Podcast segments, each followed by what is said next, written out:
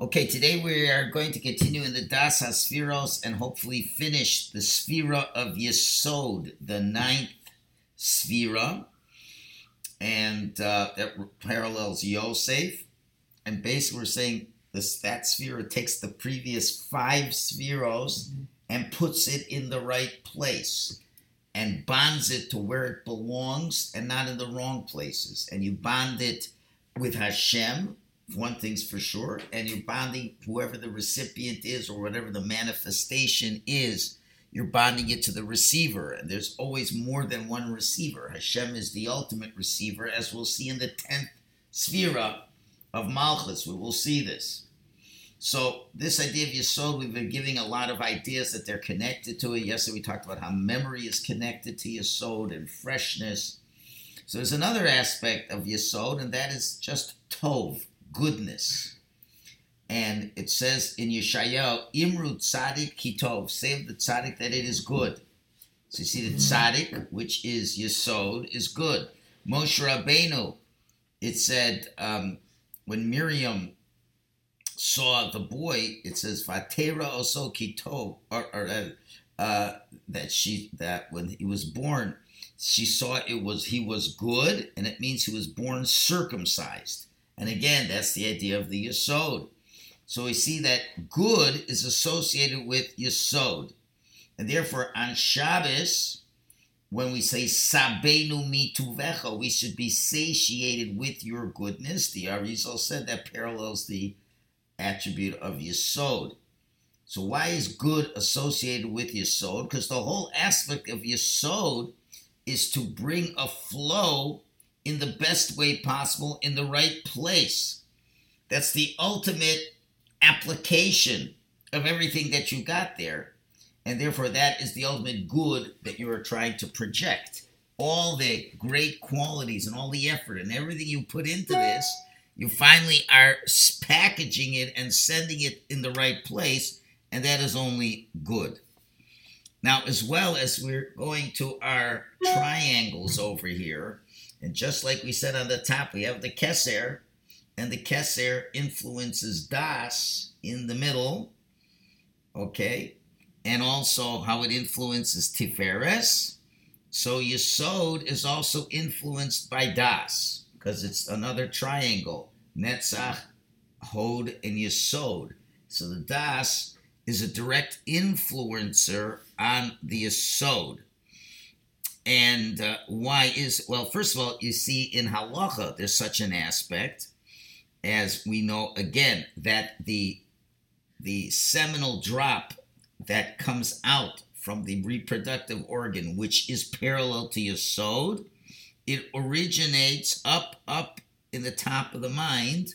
And the Gemara says, for example, when it talks about an erection, it says an erection only comes with das, with understanding and, and knowledge of what's happening. It doesn't come when you're uh, not aware of anything. You don't you don't have any das and, and trying to come to a conclusion. You're coming to a final reality of what you want to do. So again, that hints to the fact that everything that's going to come from this good delivery is going to come from that das. When your das is clear, then you're able to bring it down and deliver it in the way you want to deliver it. Okay. Now, another important idea is that uh, we found by Yosef. Again, Yosef is the, the um, shepherd for Yesod. Well, Yosef, when he reaches his success, what term does the Torah refer to him? He is referred to as the mashbir. He's the one that provides all the grain. Remember, he, he was the one that said we're going to have a, seven years of, of, of good and seven years of famine. Let's save up. Now, they listened to him, and that was, he said, you have to have a chacham, a navon, you need someone smart with chachma and bina, and to live in that reality. In other words, during those seven years of good, it was clear in his mind that that was what? For the purpose of saving. And he acted upon that. Okay, now, got all this grain, and he is the one whose job is to decide who gets the grain and what the purpose of getting the grain was for. Okay, he is called the mashbir. So if he's the provider, that's exactly what Yesod is. Yesod is the provider. Tzaddik is Yesod Olam, the foundation of the world. He brings all the good flow into the world. There's a concept in the Talmud. Tzaddik gozer. A tzaddik makes a decree. For Hashem Mekayim, and Hashem has to fulfill it. Why? Because the tzaddik's in that position of distribution. And the tzaddik, who's the real tzaddik, has controlled all these nine levels to the point of Yesod. If he tells God, this has got to be, it's got to be.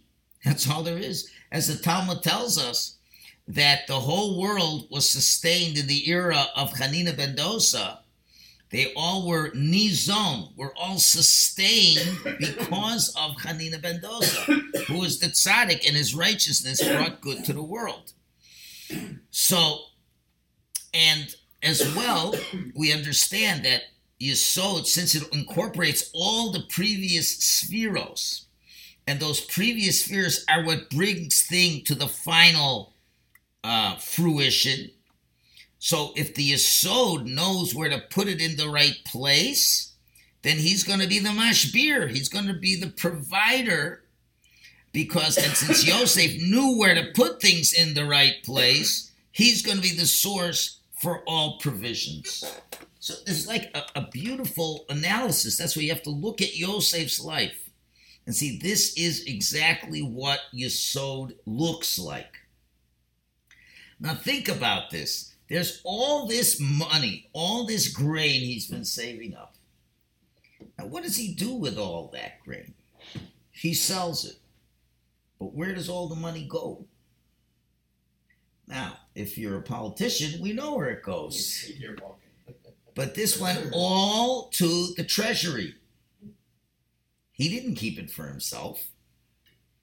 So he understood the purpose because ultimately, what he's playing out is what is he trying to do it in this whole time in Egypt? Remember, when people came to buy the grain from him, they complained to Paro. Why did they complain to Paro? Yosef said, You want grain? Circumcise yourself. So, we don't want to circumcise yourself. Not selling you any grain. So they went to Paro. And Paro said, Listen, this guy's got the golden touch. Don't fool around with him. How come you didn't save grain? I did, but it spoiled. Uh huh. You see, this guy's got some power. What he saved didn't spoil what you saved it. So be careful. You don't listen to him. We know who knows what he's going to do. And why is Yosef? Remember, Yosef is going to Egypt, which is in Egypt, which is the hotbed of immorality, which is the opposite of Yesod, the total opposite of Yesod. And what's he doing? he is reforming the Egyptians. Why? Because he knows his brothers are going to come there soon. And it can't be such a, a, a, what do you call it, erotic place. It can't be such an immoral place. At least cut it down to manageability. And he was able to do that because he himself was in such self control. When he was tested to go to the wife of Potiphar, he says, This is not the place I'm supposed to direct things even though she had convinced him that this is a mitzvah. Because she said, I see in the future, we're going to have children. And she was right, but it didn't come from her, it came from her daughter. So Yosef even could have believed it was a mitzvah. He could have, gone, in other words, he could have gone through all the spheros and felt this is the right place to put my seed into this woman. But then at the end, they said, no, no, no, this is the wrong place. This is the wrong place. This cannot be. She's not Jewish. It cannot be. So he was able to control, know exactly where to put things. So now, when he's being put in charge of billions and billions of dollars, he has to know Paro can trust him that he's going to put it in the right place. Now, we have to understand a little bit more. We know now how, how is he able to do this? And this is a very important thing. The Talmud says that if you that the uh, if you're a descendant of Yosef, the ayin hara has no effect over you. So all idea of ayin hara. and we're told that ayin hara is a real thing. It can cause all kinds of uh, damage for people. And Yosef is is uh, protected against ayin hara. So there's a whole discussion what ayin hara means, but on, but on the deepest level, and the, and and and as well the most honest level, ayin hara means when people notice someone has great talents and they praise him for the talents and they say it's exceptional talents and it's like unbelievable it's it's beyond normal and people believe it but if you realize if the talent all came from Hashem what's so unbelievable what do you mean Hashem gave him a lot of talent when you go to a person wow you got such a memory you got the greatest memory the world have ever seen so the guy's got a choice he could say well, you know what? It's all Hashem's. And therefore, he stays connected to Hashem, and Hashem continues to bless him because he's staying connected to Hashem. Says, Yeah, yeah, I am taco really unbelievable. It's so amazing. You know why it's so amazing? What? Because it's not coming from Hashem, it's me. It's me that's amazing. Why are we so impressed with you? Wow, look what that guy did. But if you realize he's just manifesting what Hashem put into him, when Hashem does things, they're not amazing. That's very simple for Hashem. That's why you got to realize what what is ayin hara. Ayin hara is a dish that people can serve to you that you should refuse. When they start praising you, you're the best this, you're the most brilliant businessman, and you're just unbelievable at this. It's, it's, it's outstanding. It's amazing. I'm blown away. And if you go, yeah, yeah, you're right. It's my hard at work that I do. That that's the kiss of death. Because now you're not acknowledging it's Hashem. So that's why ayin hara is so damaging. And people may not even know they're doing it. But Yosef, you see, he's smart.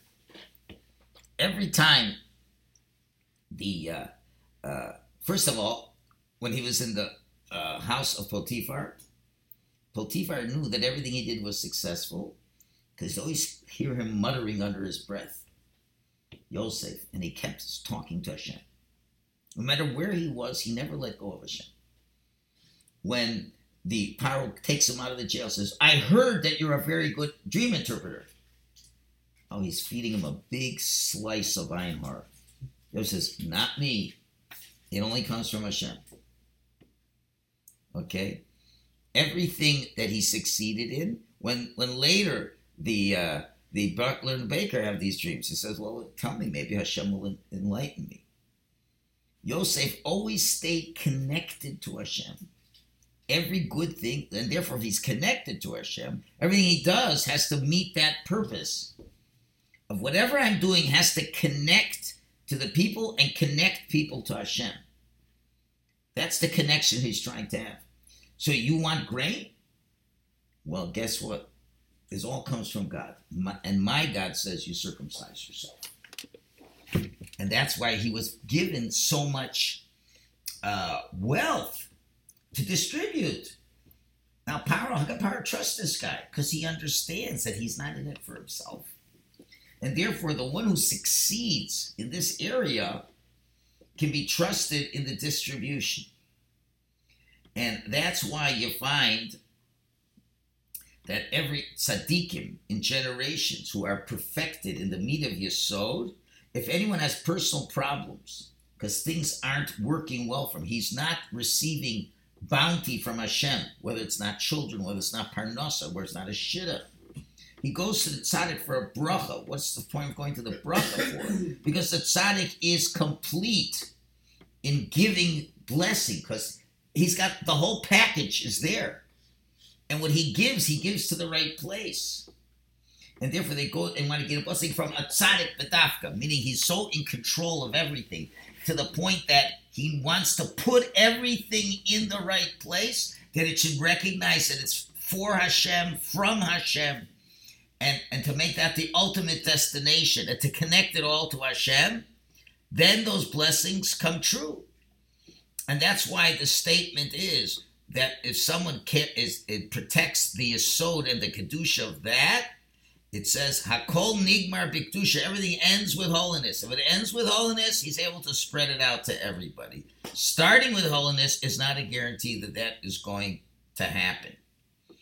And therefore, you've got to really be that ultimate tzaddik to create a pathway for blessing to come for people. So that is, now you can understand very well where the corruption of this is, which we'll talk much more in a minute. Now, what do corrupt, what characteristics do you find in corrupt politicians? Where are their weaknesses? Greed. Greed is one, but there's another one. Ego. Ego, there's another one. Telling the truth. Immorality. That's a that's a big one. Just look at the Clintons. He put he puts his seed where it doesn't belong. And therefore we can't trust wherever he puts anything. You understand? The person who excels in his sowed, his job is just to take all that power and put it in the right place. Doesn't go for him. That becomes the big difference. Now, there is a concept called Ateres HaYesod, the crown of Yesod. Okay, what does that mean? Well, remember, what's a crown do? A crown circumscribes what's in the head, creates boundaries. Okay, and therefore, even though the Yesod has got all the energy, it's picked up all the tremendous energy that's come down, and it's ready to let it out, but think about even in the body, the reproductive organ. How how wide is its um, spread? It's a little little opening. All that energy coming down that body. Isn't it interesting that God created that organ where everything comes out is very small? Could have made it wide. Let's spread it all around. No, no, no. It's got to be very focused. In other words, too much of goodness isn't good either. Therefore, we have to understand that there is Yesod, which wants to give all the energy that's there. But then there's the crown that says, but just the right amount. And that, therefore, Yesod, the name of Hashem, that's Shin Daled Yud of Shah, died which means the one who said it's enough of God's presence in the world that Hashem holds back does not overwhelm us. So Yesod has this aspect, although it's got everything, it's only going to give exactly what the recipient needs. And therefore, the power of Yesod, says the Vilna Gaon, even though it is the reproductive organ, but also the tongue is called Yesod and uh, because interesting, the Hebrew word for tongue is lashon. Lashon. What's the root of lashon? Lush. Lush is to knead. K N E A D. To to take different objects and knead them together. So what does the tongue do? It takes the breath that's there and it kneads it together. So except we're going to start to talk.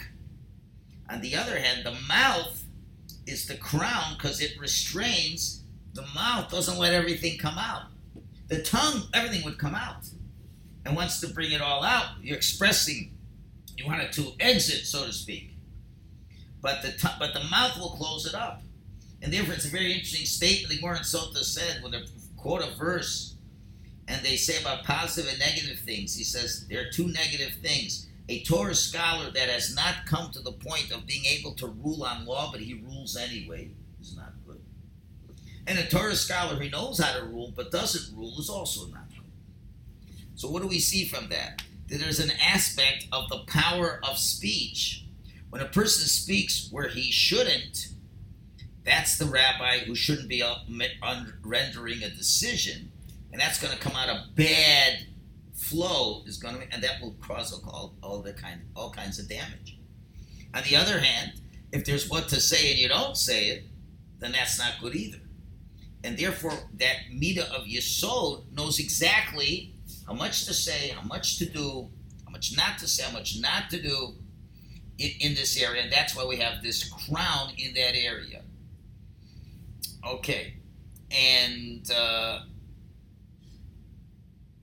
one second. All right, we'll leave it at that. Now, we're now going to put this into a historical context. Every one of the spheros parallels a millennia of world history. Remember, we said the seven spheros, one for each day of the week. Every day of the week is a microcosm of a millennia of Jewish history. So, for example, Chesed was the first day, kindness.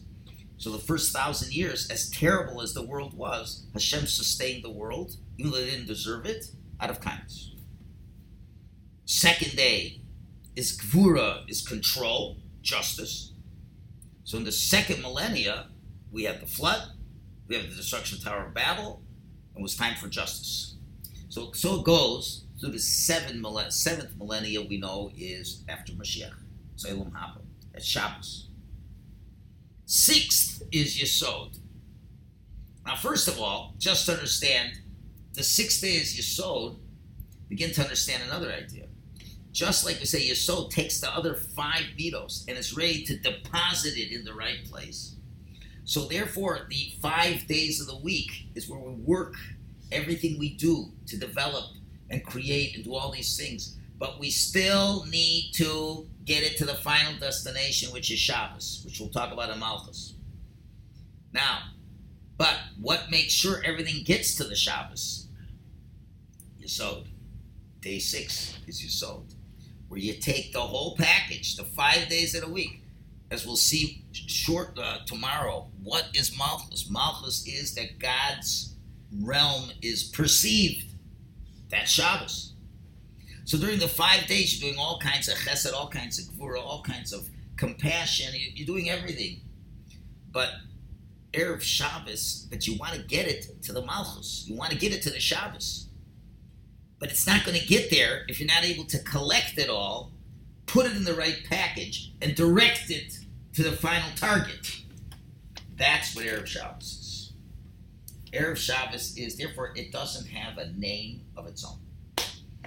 We don't call it Yom Shishi, even though we say the Psalm of the Day, but we call it Erev Shabbos. It doesn't have its own name. It's it's really it's Erev Shabbos because it's totally beholden to Shabbos. Just so Yosef was not the king, he was the viceroy. Everything he did was for the king, not just for Paro, but for Hashem. Everything he had, he has to know exactly where to put it. Loyalty to the crown. And it was two crowns he was loyal to.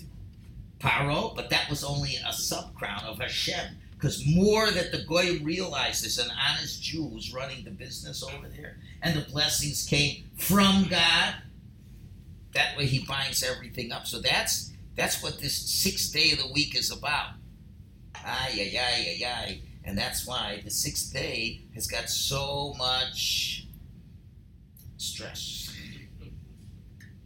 Because if we succeed in the sixth day, we're going to make it home. Therefore, the Satan's throwing everything he's got on Erev Shabbos. Also on Erev Shabbos, the air conditioning breaks. Erev Shabbos, a kid hurts himself, you have to take him to emerge. Erev Shabbos, the, the food didn't come out right. A husband and wife fight. Whatever. Always Erev Shabbos. What's going on over here? Because we're coming to the most critical stage of the week. Everything depends on Erev Shabbos. That's why you, you cannot have a good Shabbos if you don't have a good Erev Shabbos. It's not possible. Because if, if the Erev Shabbos runs you down, the fact you're falling asleep on Shabbos, that you're missing the whole point of it. And that's why, you know, they've said a great line that in the beginning of the 20th century, there was no Shabbos in America. It wasn't. So impossible. Well, Baruch Hashem, by the end of the 20th century, we had Shabbos. But we lost Erev, we didn't get Erev Shabbos yet. You don't have to work on Shabbos. Good. But do we understand to prepare for what we don't have to work on? Is it just a day to sleep and rest? Or is it a day we're going to take the whole package of the five days of the week and put it into the context of giving it all to the king. But how can I give it all to the king if I don't even know I'm supposed to do that? And that's what Erev Shabbos is about. If you're working to the very last minute till Shabbos and then just stop a half hour before take a shower and run into shul, you haven't packaged the five days. And what best is to call it a transition. And just like we know a woman, before she delivers a baby, something incredible happens at the last minute.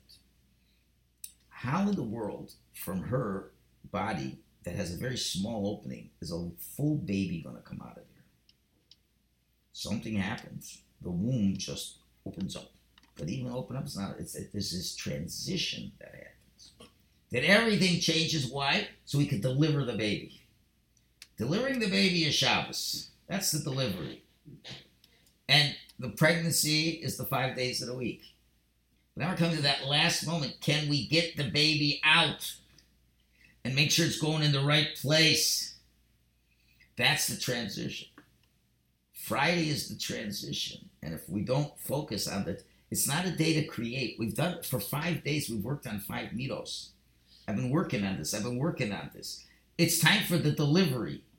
All the mitzvahs I did are supposed to be delivered to heaven on Shabbos. But I got to package it and make sure it's going there on Shabbos and not going somewhere else. And therefore, that, and therefore, there's always this chaos because the Yisrael is not interested in that, and that explains why the sixth millennia of Jewish history, um, and especially it's most chaotic after midday, in the morning. In the morning, and that's halfway through the millennia. That's the year 5500, which was 1740. The chaos really happens in the morning. That's already 12 hours of the day has gone by. And as you go further on, it's more chaotic. So now that we're we're only 220 years from the end, that means we're really into the Shabbos. We're already past 12 o'clock. We're like at 3 o'clock. That's pretty chaotic. And therefore, it's all about the sphere of Yesod. Will it go in the right place? Will it go in the wrong place? Now remember, what is the end? The Yesod, remember, before we circumcise, there's the Orla. There is the uh, foreskin. The foreskin is which really covers up the beauty of the reproductive organ. It covers it up. And so to speak, that's going to be the test before the Mashiach is coming in this area. And therefore, the Zohar says in the merit of protecting the covenant, as we explained, in, in, in, in physical, sexual morality, and what our eyes and what we say, making sure it's all in the right place, that's how Mashiach's going to come. It's going to come in that way. But there's going to be the challenges. And that's what Bris Milah. There's two reasons for Bris Milah. One, it serves as a seal that we are servants of God the olden days, a, a, a, a servant had seared into his body a seal. He belongs to someone. When we get the circumcision, we are sealed that we belong to Hashem. We're His servants.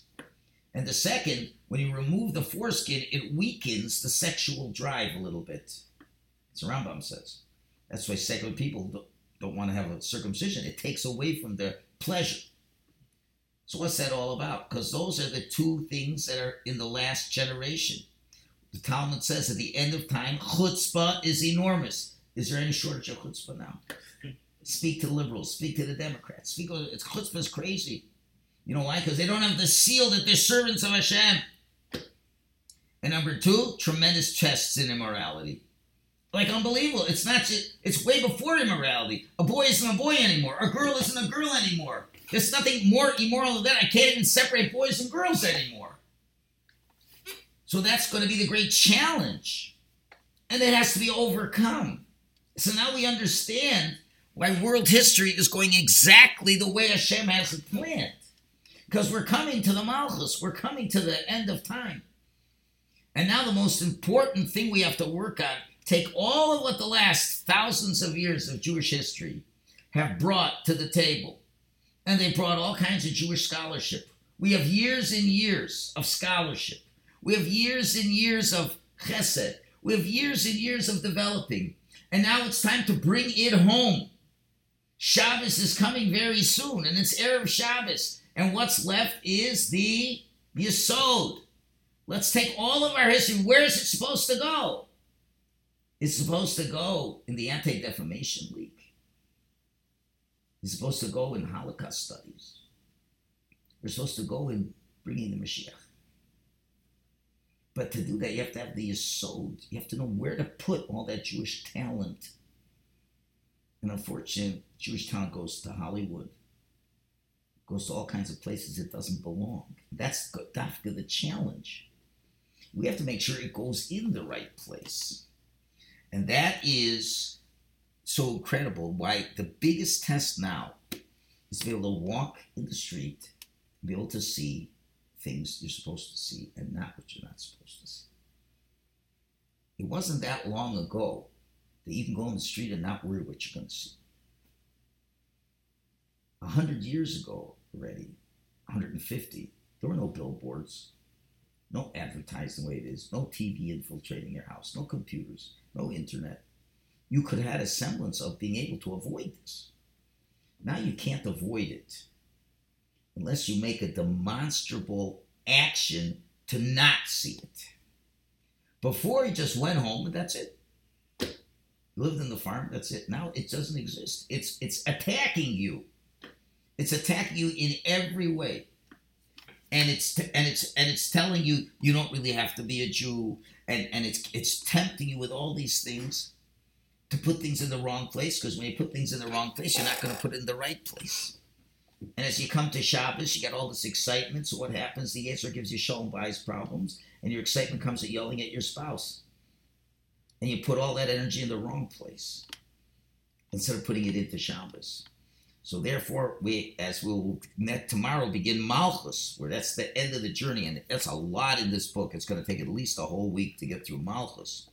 But this Yesod is remember, take everything we have and put in the right place. Speak properly say the things you should be saying. That's why we're so fortunate that there's a greater awareness of Shmiras Halashon now.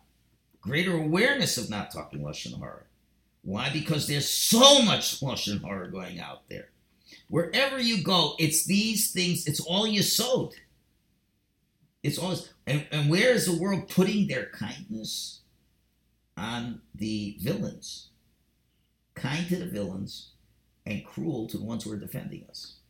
And the guy that put the guy in New York subway in a chokehold, he's the one that's indicted for saving people. Because they have to be kind. This guy was, was a death. That shouldn't have happened. I think guy was crazy. I think guy had 44 offenses ready. Oh, see, they're putting their kindness in the wrong place because all their kindness goes in the wrong place. And they're, and they're saying, yes, and we have to let the child decide if he's a boy or a girl. It's all in the wrong place. And it's with chutzpah. Because it's it, that's going to be the final battle. And you see this Christians are trying to fight the battle, they're losing the battle.